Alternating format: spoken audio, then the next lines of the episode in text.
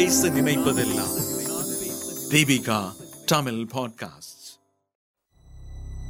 தலைப்பு மாயமாகும் குழந்தைகள். கட்டுரை ஆசிரியர் திருமதி லட்சுமி. நமது குழந்தைகள் சில நேரங்களில் சாப்பிட மறுத்தால் ஒழுங்கா சாப்பிட்ரு. இல்லைனா புல்ல பிடிக்கிறவங்கிட்ட உன்னை பிடிச்சி கொடுத்துருவேன். என்று நாம் அவர்களை மிரட்டுவது உண்டு. அதுவே சில சமயங்களில் உண்மையாகிவிட்டால் நாம் என்ன செய்வோம்? குழந்தை கடத்தல்.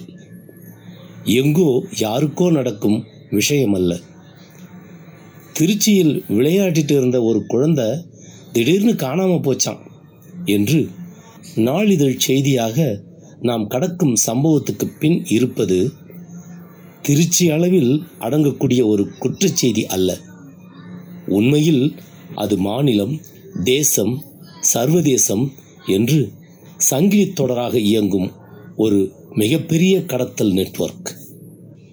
சில வருடங்களுக்கு முன் குழந்தை கடத்தல் பின்னணியை மனம் அதிரச் சொன்ன ஆறு மெழுகுவர்த்திகள் திரைப்படம் நினைவிருக்கலாம்.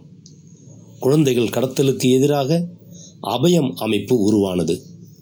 தவிர ஏராளமான தன்னார்வ அமைப்புகள் இந்த பிரச்சனைக்காக குரல் கொடுத்து வருகின்றன.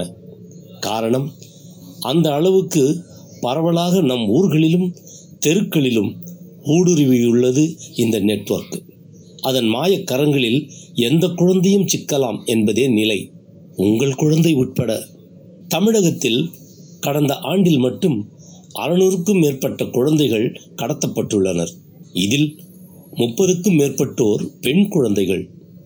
தமிழகத்தில் கடந்த மூன்று மாதங்களில் மட்டும் ஐம்பதுக்கும் மேற்பட்ட குழந்தைகள் கடத்தப்பட்டுள்ளனர். சராசரியாக ஒரு நாளைக்கு இரண்டு குழந்தைகள் கடத்தப்படுகின்றனர். குழந்தைகளை யார் கடத்துகிறார்கள்? எப்படி கடத்துகிறார்கள்? எதற்காக கடத்துகிறார்கள்? பெண் குழந்தைகள் காணாமல் போவதற்கு பதின்பருவ காதல் ஒரு காரணமாக சொல்லப்பட்டாலும் குடும்ப அமைப்பில் பெற்றோர்களுக்கு இடையில் புரிதல் இல்லாமை தந்தையின் குடிப்பழக்கம் மற்ற குடும்ப உறுப்பினர்கள் அளிக்கும் தொல்லைகள் ஆகியவையும் அதற்கு முக்கிய காரணங்களாக இருக்கின்றன. பள்ளிக்கூடங்களுக்கும் ஆசிரியர்களுக்கும் மாணவர்களின் படிப்பு திறனை வளர்த்தெடுப்பதோடு அவர்களது திசை மாறல்களையும் கண்டறிந்து உரிய முறையில் நல்வழிப்படுத்த வேண்டிய கடமையும் இருக்கிறது. குழந்தைகளிடம் உரையாடும் போதும் வார்த்தைகளில் மிகுந்த கவனம் இருக்க வேண்டும். எளிதில் உணர்ச்சி வயப்படும் நிலையில் இருக்கும் வயதில் அவர்களை நோக்கி சுடு சொற்களை வீசிவிடக்கூடாது வீடு பள்ளிக்கூடம் ஆகியவற்றுக்கு வெளியே பொது சமூகத்துக்கும் குழந்தைகள் வளர்ப்பில் பெரும் பங்கு இருக்கிறது. கடந்த தலைமுறை வரையில் கிராமங்களிலும் சிறு நகரங்களிலும் வளரும் குழந்தைகளுக்கு அவ்விதமான ஒரு பாதுகாப்பு இருந்தது. ஊரின் மொத்த கண்களுமே குழந்தைகளின் பாதுகாப்பை உறுதி செய்தன. பெருநகர வாழ்க்கையில் பெற்றோர்கள் இருவருமே வேலைக்கு செல்ல வேண்டியிருக்கும் நிலையில் குழந்தைகளை வீட்டுக்குள்ளேயே கண்காணிக்கவும் அவர்களை தடுமாற்றங்களிலிருந்து பாதுகாக்கவும் முடியாத சூழல் நிலவுகிறது. காணாமல் போகும் இருபால் குழந்தைகளுமே பாலியல் கொடுமைகளுக்கு ஆளாகும் அபாயங்களும் இருக்கின்றன. அவர்கள் பிச்சை எடுக்கவும் நிர்பந்திக்கப்படுகிறார்கள். சில சமயங்களில் அவர்களை கடத்தி வைத்து பணம் பறிக்கும் முயற்சிகளும் மேற்கொள்ளப்படுகின்றன. இத்தகைய குற்றச்சூழல்களில் ஈடுபடுபவர்கள் மீது குண்டர் சட்டம் உள்ளிட்ட சட்டங்களின் கீழ் மிக கடுமையான தண்டனைகள் அளிக்கப்படுகின்றன.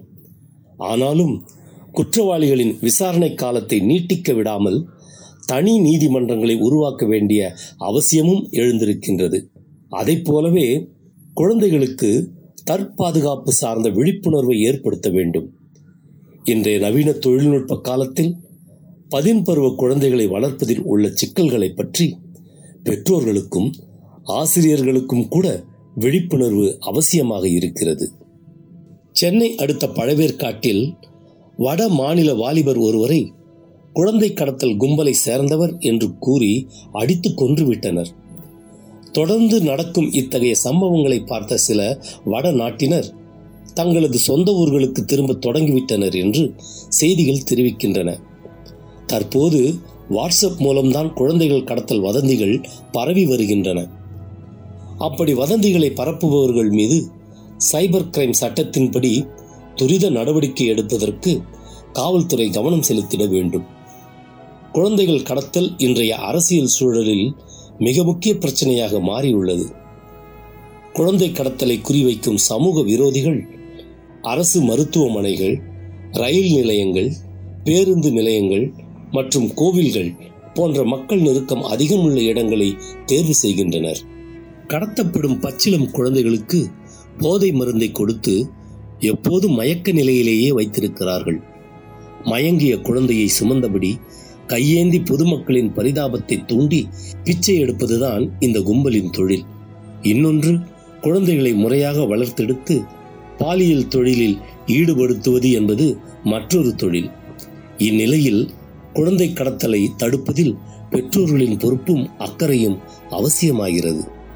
அரசும் இன்னும் விரிவான முறையில் குழந்தை கடத்தலை தடுப்பதற்கு உரிய நடவடிக்கைகளை மேற்கொள்ள வேண்டும். அப்போதுதான் குழந்தைகளின் பாதுகாப்பு உறுதி செய்யப்படும்.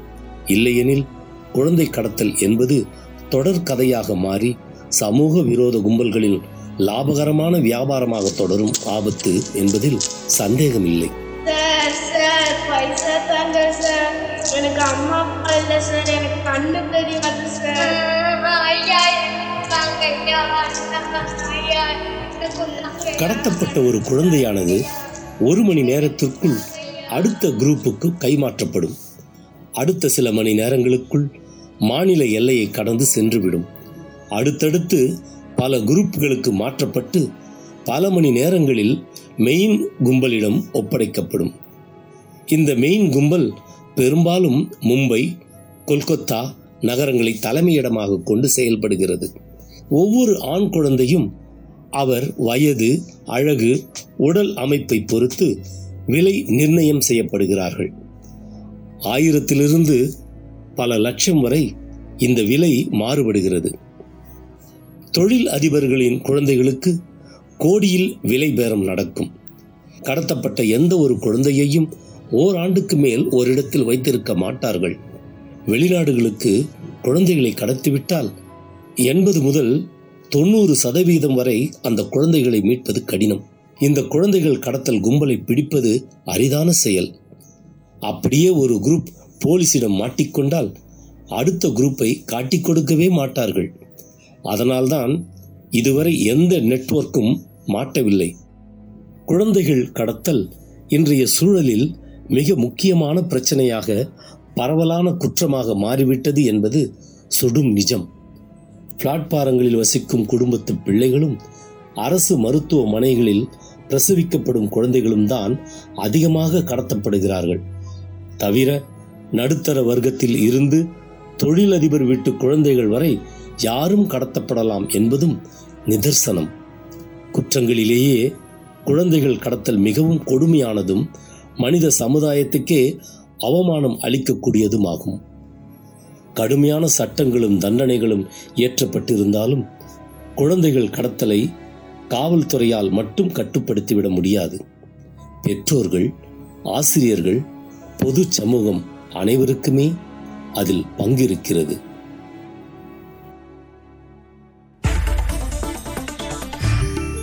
இந்த வலையொலியை தயாரித்து வழங்குவது தீபிகா ஊடக மையம் இணைந்து வழங்குவது அரும்பு பதிப்பகம் மற்றும் தொன்போஸ்கோ கல்லூரி சென்னை.